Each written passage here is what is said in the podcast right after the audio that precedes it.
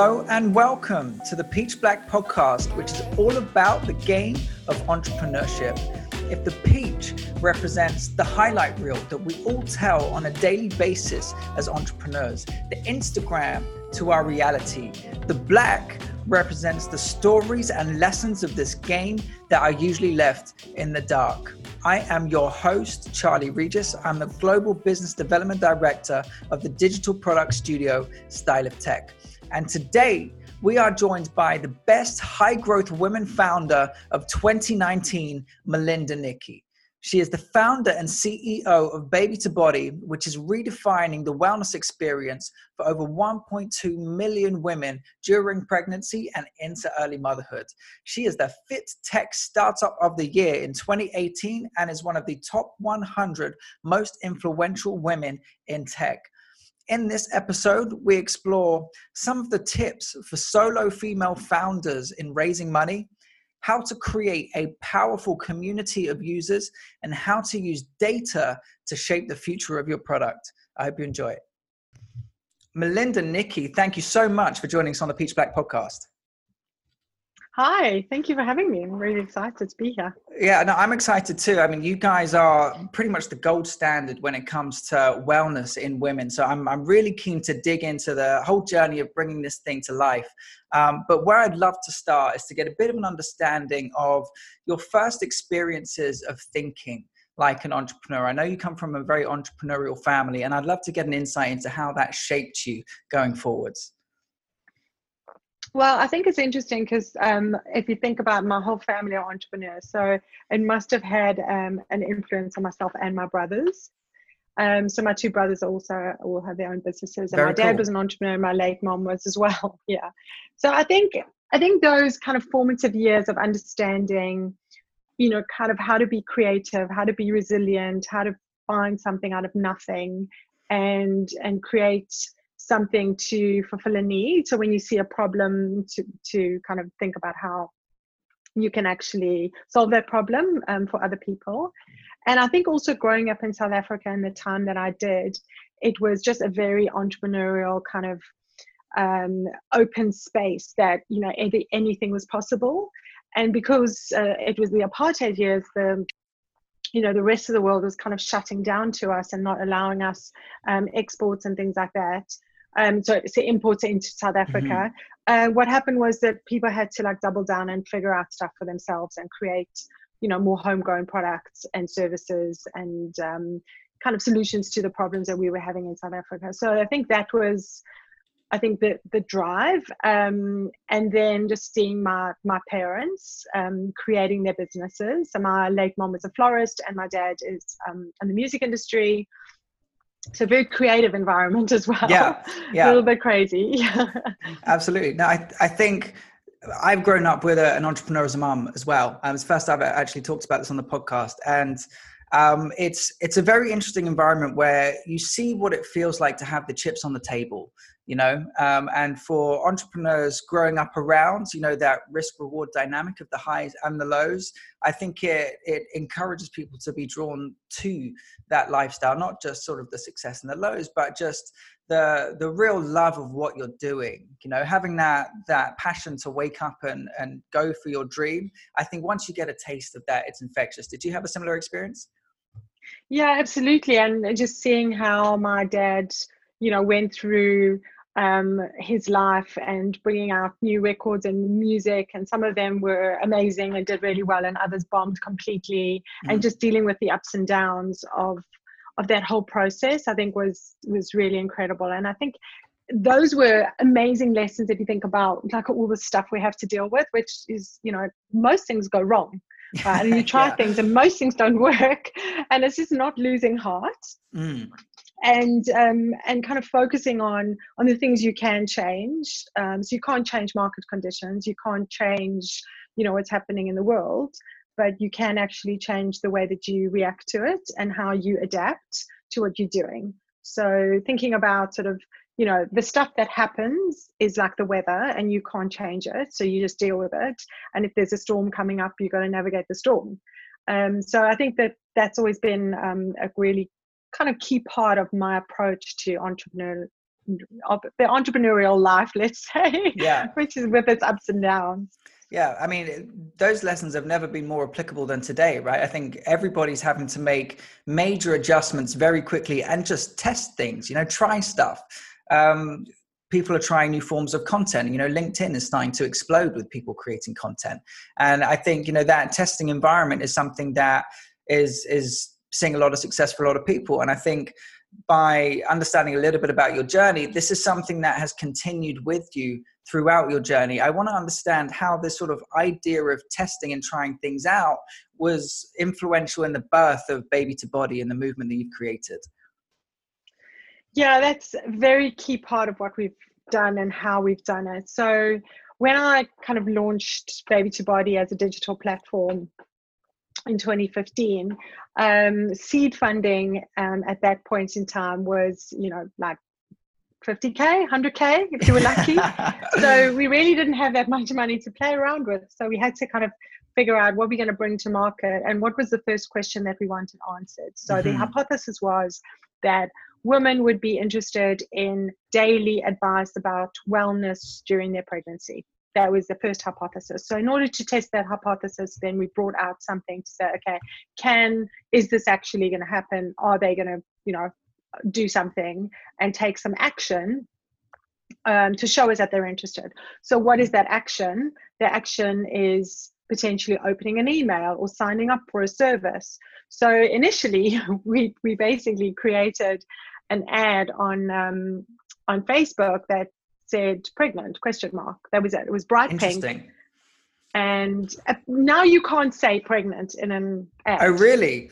Yeah. Okay well you okay. can't you can't answer you can't ask that question outright because you could be kind of offending some people so okay. in 2015 you could do that so we did that and then we had a sign up page that you know people would click through and signed up for a non-existent emails that we didn't actually have yet. so we launched this page thinking, oh, you know, let's see how much it costs to get these people and how interested they are and are they going to actually give us their email address and actually sign up for something. Mm-hmm. And then we decide, oh gosh, no, before you know, in two weeks we had 500 people, and we were like, well, we wow. better build something. Yeah. yeah. So we were kind of building it on the fly, and then we, um, so they were signing up for an email subscription, and uh, we didn't have it.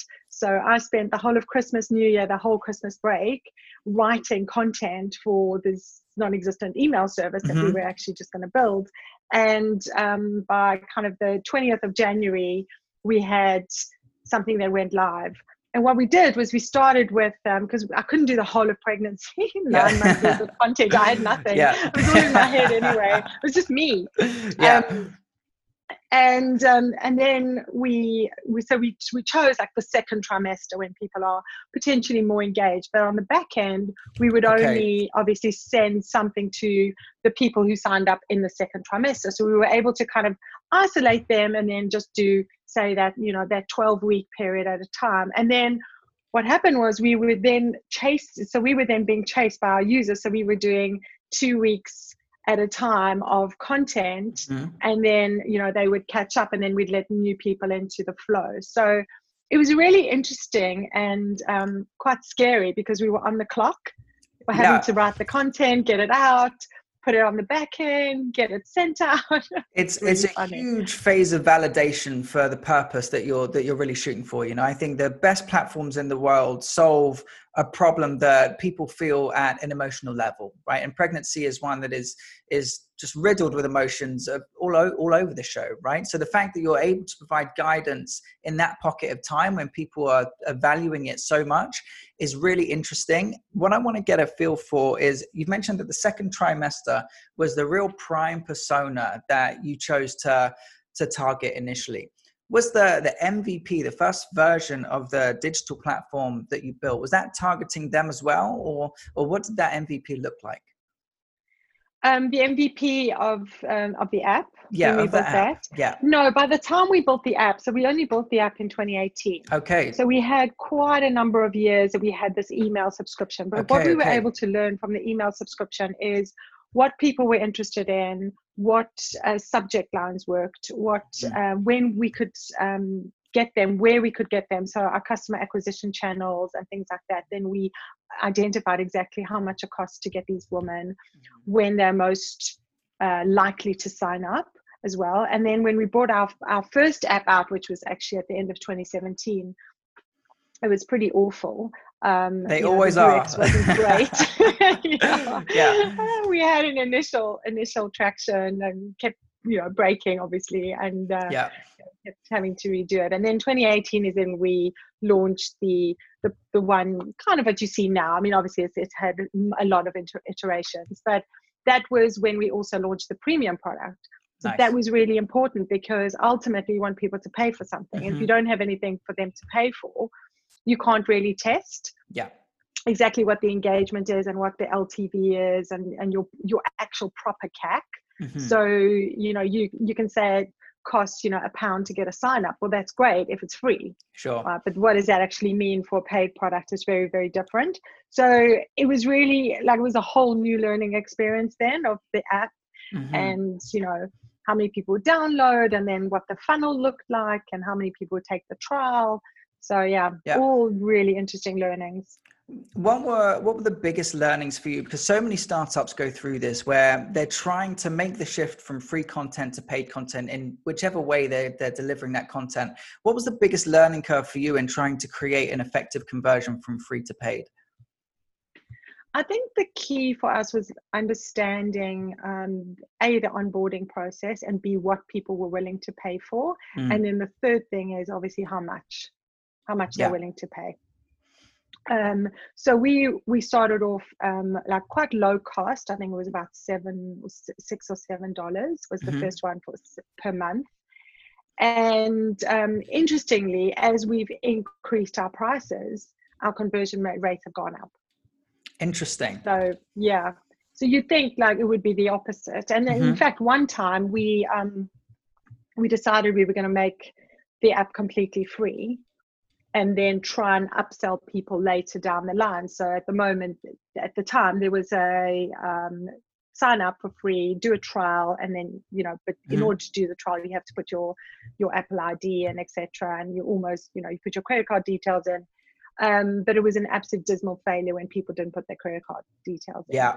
So they weren't as committed. And we've also identified the times that they're most likely to convert into paying and what makes them more likely to convert so it's not it's it's has something to do with like um the time in their pregnancy so like if it's too early they're not sure if the pregnancy is actually going to hold yeah. and um, if it's too late they think oh well it's only a few more months i'm not going to do it mm-hmm. but that also drove us to kind of understand our users much more and see well actually there's women post pregnancy who just who need just as much as what we have so we yeah. extended the, the platform last year and we put in new mother content. So we have now content for a woman when she gives birth and you know right through pregnancy and then for three years afterwards. It's quite a long time.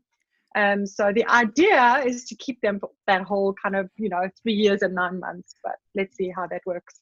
Absolutely. And I think one of my favorite things about your platform is it does feel like a home. You know, you offer so many different elements of value that if somebody buys into the platform and everything that it can provide, it, it's so sticky. You know, they're going to be involved on a daily basis, if not multiple times a day. Um, and I think that's one of the most powerful things when it comes to creating a community. Now, a community is something you've done very well in creating. Um, I want to get a feel for how you've gone about executing in the early days, creating this sense of community amongst your users. Well, I think there's a lot of different touch points when you talk about community. So, um, you know, what is it that people need from a community? Do they need a sense of belonging? Do they need to um, talk to other people? Do they need advice? Or do they just feel that they need to be part of something bigger than themselves? Um, and when you um, when you become pregnant, that's kind of what happens. You join this new club that you weren't yeah. a member of before. And so, what we've tried to do is create this sort of baby to body kind of persona and the the the values that our brand has and kind of instill that right throughout the product and i think people feel that they're a baby to body user mm-hmm. um, you know when they start using the product even if they don't actually talk to another person but we've instilled that kind of sense of identity and belonging by you know by calling it the bigger community and also you know nowadays with um, with social media it's actually like a lot easier because you've got a lot more touch points right you've got a big facebook group so people can actually converse with each other and talk yeah. to each other and get advice i dip in and out and then we've got our instagram um, platform as well. And then, you know, I do Instagram lives a few times a week. So we've got that kind of platform and it's so easy. I mean, I'm literally sitting in my office. I switch on my phone, I do an Instagram live and answer questions. And our users, you know, we have you know thousands sometimes watching are able to like ask me questions and have that that interaction which is just incredible Mm. Um, and we didn't have that in 2015. So like this has all moved on right, which is great.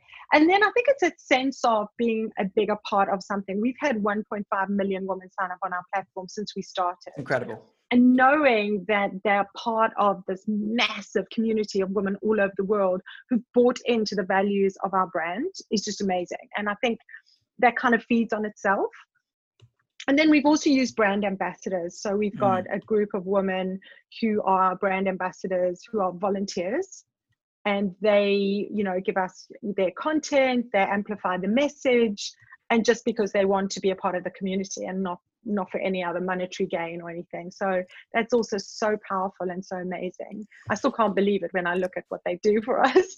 I'm so grateful. I, I think that is is one of the the most important things, especially when it comes to the wellness space. You know, you see the Instagram reality where you have so many fitness and wellness influencers that are endorsing X, Y, and Z.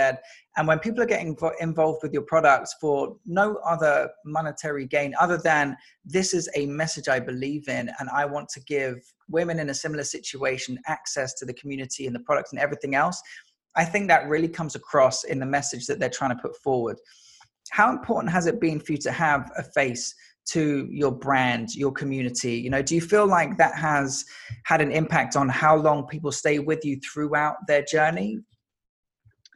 I think having um, someone they can relate to or a face is is very it, it's it's a whole lot better than being in a corporate. So if you think about when we first entered the market, a couple of our you know the people that had been in the market were owned by Johnson and Johnson and Unilever, so mm-hmm. they were faceless, kind of very kind of generic brands that that didn't really stand for anything and believe in anything. And as soon as you know you come in with a personality behind it i mean this has been my passion for my entire life and i've literally spent my entire life in women's wellness it becomes it takes on a life of its own and it becomes much more of a bigger kind of passion project rather than just a business. Yeah. And I think that's what resonates with our audience. So when they see me, that's what they're seeing. They're seeing my passion, my energy, the fact that I started this with literally a PowerPoint presentation and nothing and an idea right and yeah. have brought this to life and you know obviously not on my own with a huge amount of help from my team and my investors and everybody who's believed in us and our community and all of our users um, the, and and i think that that's the amazing part of being an entrepreneur that you can actually do it like it's, yeah. it's not something that you can't do you can just do it if you decide that that's what you want to do and then you know the bigger brands like the johnson johnson unilever something that that's something they cannot ever do. Yeah. So this is where as an entrepreneur you've got an edge and you can create something that is true to who you are. Um, and also you know i think that having a purpose is really important as as an entrepreneur and then also as a brand. And if that gels together then that's where I think the magic happens. So powerful, so powerful. You touched on uh, the amount of support that you've had in helping bring this thing to life. Every entrepreneur needs support coming from all kinds of angles. One of those angles, without question, is the fundraising scene. Now, raising money as a solo female founder um, is incredibly difficult you know and i would love for you to give as much advice as possible to all the female founders out there who are looking to raise money if they're starting this journey on their own yeah, I mean, it was it was even harder than that because not only was I a fem- solo female founder founding a business, um, I was not a techie. Right? Yeah, I'm a sports psychologist. Yeah, absolutely. I'm a sports psychologist, and I've written books on on wellness and a wellness domain expert. Um, but you know, I didn't have a CTO. I didn't I didn't know any of those things. So I had to come, you know, try and get over those kinds of questions, and um, kind of they, they were they were definitely hurdles. And I think that you know I started off kind of you know, way back behind the pack um, and had to deal with a lot of, you know, uncomfortable situations as well. But I've always been sort of very positive about you know this whole journey and the whole experience and i try not to get things like that uh, get to me and i focus on the bigger picture and one of the key things that i've always tried to do and i still do is think about my audience mm. so if i'm talking to a say 35 year old man investor who's never had a child and who doesn't have any friends who have children if I start talking about the nuance of pregnancy, he's going to switch off in two seconds. Yeah. Right. But he is going to be excited when he hears about market sizes, the vision, the bigger picture, the numbers, the mm-hmm. you know the traction that we've got. Um, so knowing your audience is the first thing. So you've got to understand, and then secondly, when you are talking to investors, what is what, what's gonna what's their sweet spot are they a b2c they're like big vision you know kind of um, not interested in uh, in revenue, but actually want you know everything to be um, go viral. So mm-hmm. um, everyone has their kind of sweet spot. It's sometimes difficult to find out exactly what that is without meeting them face to face. But if you do enough digging, you can look at who they've invested in before. Yeah and you can kind of see a bit of a pattern and then if you look at the person that you're meeting because that's the other thing so you can think about a firm they have a number of investors and people or associates that you that you might go and see but actually the person sitting in front of you at that very moment that's the person you have to to convince and they have to be your biggest champion and they have to go to their investment committee and sell you to the investment committee they go to battle so the quicker you. yeah the quicker that you can bring them on side and give them as much information that is necessary at that time. So it's also like not too much information because then what happens is they get completely kind of confused and lose the plot of the story. So the story needs to be super simple. You need to know your audience, what what really turns them on, and then and just give it to them like that. Well, yeah. In theory, that's what. That's Sounds easy. It doesn't always work. It doesn't always work. yeah um, that was that was fantastic. Um, what I think is really interesting as well is yes, you absolutely have to get them on side. You have to have them be your champion and sell them into whoever needs to greenlight this decision. But the relationship with the VC doesn't stop at writing the check. You know, all of a sudden, the dynamics of you running your business has changed dramatically from you having total control over all the decisions you make and what happens. And now, when you've raised a, a, nice chunk of money, you have not necessarily to answer to different people, but there is a completely different structure to the way that, that you're creating and pursuing the vision. I would love to understand how you've managed that shift in reality. So I really struggled with that because I had my own business before Baby to Body. I had two businesses. One I sold when I was 25 and I only had that for two years and I exited. And then the other one was a lifestyle business, was a fitness business. Mm-hmm. So I never really had anyone to kind of answer to. And then in between I worked um, at Philips and I did have bosses at that point, but um, it, it, was a different structure.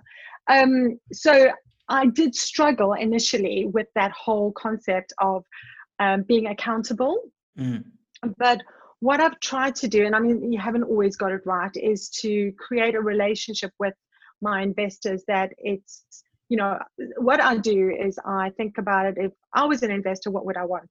I would yeah. want to know a lot of information, like what is happening with this company. So I send out way too much information and I kind of keep in touch with them. I do monthly reports. I do quarterly, like really long reports of everything that's going on, and down to the small things like you know I send them a WhatsApp and I tell them that you know we were in the newspaper or if there's some publication or what the end of the month results are. Just a one liner, and I think that that creates a, a, kind of open dialogue. And then when you do need them it's a lot easier to say oh by the way can i have some help now?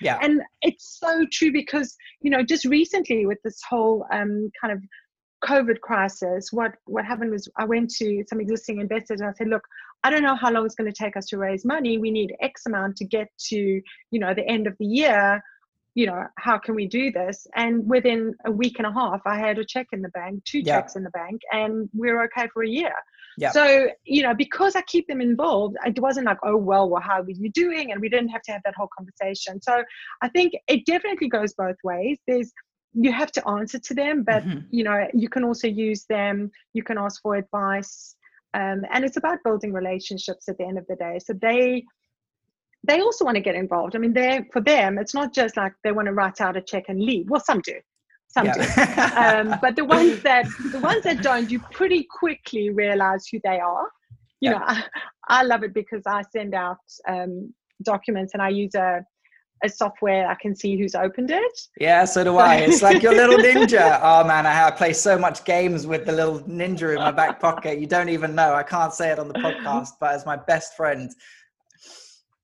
Yeah yeah. So that's pretty powerful because if they come back and ask you questions and like hmm you haven't read any reports for the last like year and you're asking for this. So yeah i mean there's all kinds of things to do but uh, you know, at the end of the day they're people and understanding what you know what is the most important thing for them to to feel comfortable about is is what i do. So most of my investors want to know that we're okay that we're coping. I mean when at the beginning of this whole crisis i was sending out weekly emails just really bullet points this is what's happening we're okay Mhm. you know and then Yeah. then it was fine at least then they knew they weren't thinking oh gosh is another company going to be completely obliterated by the economy Yeah. and we were fine so knowing that i think you know and then i get support so Yeah.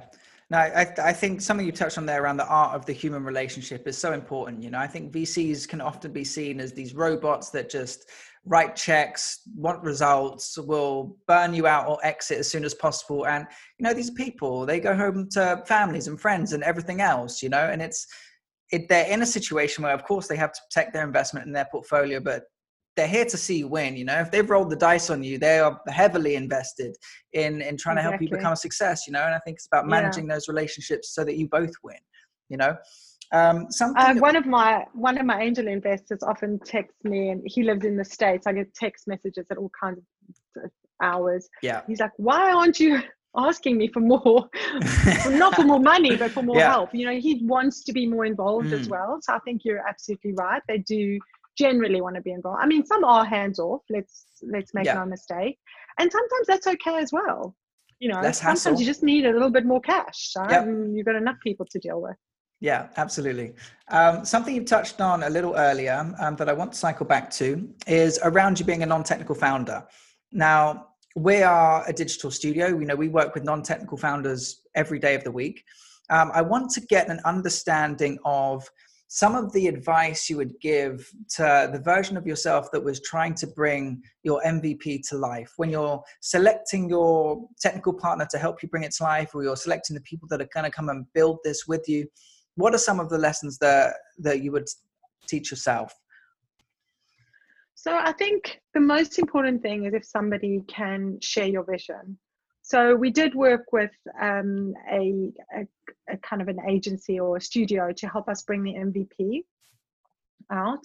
And I found it a real struggle because the guy who was kind of the, the UX UI just couldn't get his head around like what we were doing. And then Mm. midway, I actually switched him out and I and I found somebody else to do that that I had sought and um, you know had like interviewed and that just made the whole process go smoothly Yeah. and equally so after we first took investment we were using um, a product manager who was helping us to to kind of define the product and he was constantly at odds with me but Yeah. about the wrong things Mm, you know not in terms of what um, kinds of like features we should have and how we should prioritize them and what the development roadmap was and you know and what to prioritize in terms of like you know how are we're going to monetize in line aligning that with the business it was more about what is the experience of these people and what are they having which tied into the vision yeah and that was just pointless and it was just hours of wasted energy so i think Mhm. finding people that really align with you and the way that you think and the way that you work is really important. Um, I think that's the most important. It, it comes down to people again. And then also, you know, like it's really interesting because the first a prototype we had um, was just exactly what I wanted. So I literally got onto Balsamiq and I kind of wireframed it out and I was like, this is what I want it to look like. Then that became something that just didn't happen and we we went completely turned a left corner and and created something completely different because everybody was telling us that and you know what now we have a version of what i'd done Yeah. right in the beginning yeah And I keep saying, showing my team and saying, look, this is exactly what I had in mind. so, you know, we went and around the houses to get to where we are now. I mean, it, I, I, don't regret it because we learned a huge amount and we also learned that other things didn't work mm-hmm. but it's just interesting to see that now we're back to the exactly what i had done right in the beginning yeah. in those ridiculous wireframes um, so yeah it's also about sort of understanding your vision and understanding what you are trying to create and actually believing in that and not being swayed by other people's opinions mm-hmm. unless it's it's it's proper proper data and and really like ground in sort of evidence. Yeah so, i feel like a lot of your proposition um, has been shaped by data. You were talking earlier around understanding the moment in pregnancy that women are most likely to become paying members of the of the community and the app. How much has data played a role in shaping the feature and the future roadmap of the platform? I think data's it's um it's like 80 to 80 to 5 85% probably of um, to make our decisions i mean i i because i've been involved in this in for such a long time i my gut feel is quite strong about mm. what these women want i mean i've been training pregnant women and new mothers for i don't know how many years like a ridiculous amount of years yeah. more than two decades so um so i have a lot of sort of you know knowledge and and feeling but my audience is very different to how they were you know 10 years ago mm. right it's, it's, a completely yeah. different woman right now so Absolutely. what i've learned to do is say okay this is what i think is going to work and then look at you know we try we bring something out we a b test all the time and then we look at the data mm-hmm. and in fact i find that um, having people who haven't had children um, as part of our development team and and you know looking at the data and the product is better because they don't have um, their own experience coloring what they're looking at or if they have it they're able to kind of disassociate them their own experience because it's such a powerful experience mm. um, from looking at the data so we use we've got a huge amount of data and we actually go quite deep on on what we know about these women and then everything that we create on the back end. So new content uh, features um, how we talk to these women everything is based on exactly what the data is telling us. So i think it's so powerful and i didn't you know, obviously when I started this business, I didn't really understand what that meant and, you know, what even data was and how to get it. So now it's a whole lot different. It's like, now it's gold, the analytics right? system is my best friend. Yeah, I'm constantly all over it. Yeah. If it's down, I like freaking out. Yeah. Yeah. And I mean, it's so amazing because we know at any one point in time, in a day how many people are signing up what those people are doing how many taking trials um, and then we can act on it immediately yeah so because we've got live data we're going okay what's working is which piece of creative on instagram is really converting brilliantly and let's put more money behind it mm-hmm. so you know this is actually one of my favorite parts of the business because it's just alive yeah. and and you can kind of see it working in in in real time which is so cool and then you see the conversion and then you see the money in the bank. So yeah it's awesome. like a live game of chess with parties every so often. I wish. Not exactly. Yeah we'll get there we'll get there. Um, yeah. i'm fascinated to understand in this new reality that we're in with coronavirus obviously your product um, is very wellness based and it has a very 360 approach to creating a wellness experience for mums. Um, how do you feel products like yours are going to be impacted by the current environment? How do you feel like the value propositions that you're putting on the table have to change to maximize the value you can give in this environment? So I think that you know no one really knows what this post-COVID world is going to be like, but what we do know is it's not going to be like the world we had before and i think that it's slowly you know that it's slowly dawning on everybody that actually this is just not a, a three month thing. And actually people's perceptions ideas um, the way that they do things are changing completely. Like i was on a board meeting uh, yesterday for team gb because i'm on the on the board. Mm-hmm. and we had a five hour board meeting over zoom. Like and they were like oh yeah. this really works well. We don't have to travel like yeah. let's save the money you know that's that kind of thing and all of a sudden and you know these these people who've never been used video conferencing before suddenly turn on to the idea and actually they're all sitting at home in their country houses and everything's working yeah so I think there's going to be a new expectation about how we do things. I think that um, people's adoption of digital health and um, kind of wellness solutions that are not sort of in person will be much more acceptable. Yeah. And I think also expectations of high resolution HD video has gone out the window because now it's just like, you know, holding your phone and or sitting in front of your computer and who Yeah. cares what's behind you because you know those kinds of things or if it's a little bit of a crackle here and there so i think the expectation is is is very different now about what's acceptable and not acceptable and then i think this is going to change the way that we do in-person things i mean i was thinking the other day do i really want to ever go to a gym again Yeah. I, I just can't see it. You Yeah. know, I just I don't know how I'm going to get my head around that, which is going to change my life completely because I used to spend a lot of time in the gym. Yeah. So I've invested in like some, you know, I had quite a, big, a lot of equipment anyway. That then, you know, I'm, I've got a nice space now that I'm working out, and I think that's happening with our audience. So before, you know, these pregnant women used to go to their midwives for um, to ask questions. They'd see their doctor every six or seven weeks. That's Mhm. not happening anymore Yeah. all of their appointments are being cancelled. So what do they do? They have to turn to something digital that can help them through that. So thankfully we're there and we can offer that support. So we've had to adapt a little bit as well. And you know, and we're going to adapt even more and bring more resources and more help for these women. We're bringing in OBGYNs, midwives, and doctors to kind of give that more medical side of support as well that we didn't really do before. But that's basically because these women need it. And Mhm. post COVID, who knows when we're going to go back? What does this new world look like? And I think we have to kind of be very creative and agile to manage and navigate the next couple of years.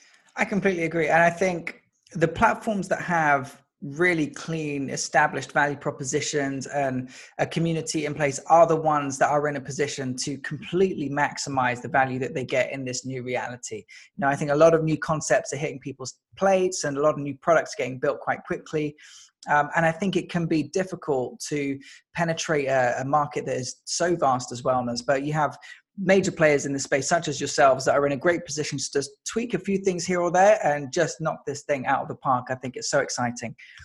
Um, okay, yeah, we are coming. amazing, and I'm very grateful actually that we're in this position. Yeah, yeah. And you know, it's, it's the way the world works, and you put yourself in a position to be successful, and you kind of just have to figure everything else out as it as it happens. It's that's the best bit about this game, really. You know, you just don't know what's happening. Yeah. Um, we're coming towards the end of this. We always end with um, a couple of quick fire questions. Um, the first one that I like is what has been the funniest moment of your career? So we had a um, we had a few freelancers who used to do some content for us right in the very beginning, and um, we had you know kind of been playing around with different tone of voice. And one day, um, you know, we moved on from one freelancer to another, and um, I was looking at some content. So I got my daily email. I clicked it open, and there was a very explicit description of sexual of, of sex basically in the article which kind of wasn't what we wanted but it had been a placeholder joke that had because okay. we we were switching freelancers so i had to scramble around get on my laptop get into the back end and try and like rewrite it yeah as people were clicking on and looking at it so that was quite a moment and it was The like panic. it was it was talking about some male model or something it was just completely bizarre Yeah, but thankfully, I think at the time we only had about 10,000 users, so it wasn't too bad. yeah. The lucky ones stumbled across it and had a chuckle. I'm sure. yeah, maybe that got us to 20,000. I yeah, know. who knows? Hey, listen, going viral isn't always the things that you hope you go viral for, but you know, once you have That's so engagement, you have engagement. That's the truth. It's so Um, true, yeah. What has been the the defining moment of your career and the lesson that you've taken from it? Oh, that's, a, uh, that's quite a question. I don't think there's one defining moment, but I think, you know, when when I saw that um, people were signing up and we had our first like 100 paying customers, Mm. Well, I think the first thing was when I saw someone sign up that I didn't recognize their name. Yeah, yeah, obviously yeah. I got my all my mates to sign up Yeah, first. yeah. You get everybody. Get the the dog to sign up. I don't care. Yeah. it was like, oh my God, there's actually a person who loves this product who's signing up. And then we got to the first hundred and then the first thousand. And then when we got to the first thousand paying customers, yeah. I turned around and I said to my team, if I can get one I can get a million. If I can get 1,000, I can get a million people. Yeah. It's just now a numbers game, Yeah. right? It's just a matter of kind of Mhm. amplifying what we're doing, understanding them more, and just working doubly hard to get there. And yeah, and we we have not a million paying customers, but you know we've got thousands, and Yeah. it's definitely definitely getting there. So I think that was one of the realizations that. Um, you know, even though the number might be small, it's it's a it's a very significant sort of um, validation point Mhm. that you're onto the right track. Yeah, absolutely. I, I completely agree with that. Um, okay, so the last question is all about your end game. Do you have an end game? Oh yeah, it involves beaches, sunshine. Beaches and a spicy papaya cocktail. We have the same one. no, I don't know. I mean, I, I get asked this all the time, and in fact, we we have been a, approached for, um, you know, by a couple of acquirers recently. So we're Mhm. having conversations. It's not something that I think is imminent, but it's definitely part of the plan. And I think for Baby2Body to live on and become you know, kind of, I want it in, you know, every single woman's hand in the world who's got a smartphone, or even, you know, everyone, right? So I really want everybody to have access to it. Um, there's only so much that we're going to be able to do as a small team, but you know, I'm hoping that we'll find a home um, within a bigger company that can help us achieve that. And I mean, we've got other ambitions. Like the bigger vision is to create a wellness platform. So we we're bringing out the conception product, so trying to conceive in a couple of weeks' time, which Nice. is super exciting. Yeah.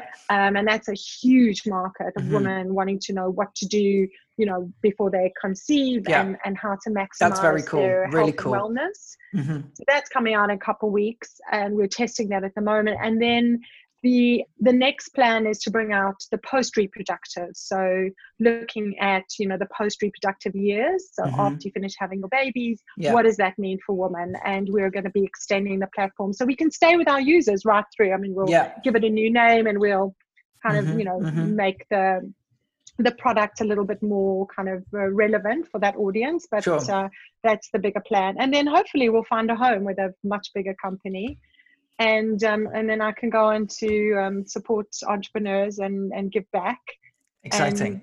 yeah maybe create some new new businesses or maybe not i don't know maybe i'll be tired by then i don't know it's, um, no, it's just a different game of chess. you- yeah, exactly. You're an entrepreneur. You're not an entrepreneur. I think I'm definitely a serial entrepreneur. Exactly. Well, look, we're very grateful that you've taken this time to give back to our community. It's been an absolute joy, Melinda. Thank you so much for coming on Peach Black. Thank you so much for having me. Appreciate you.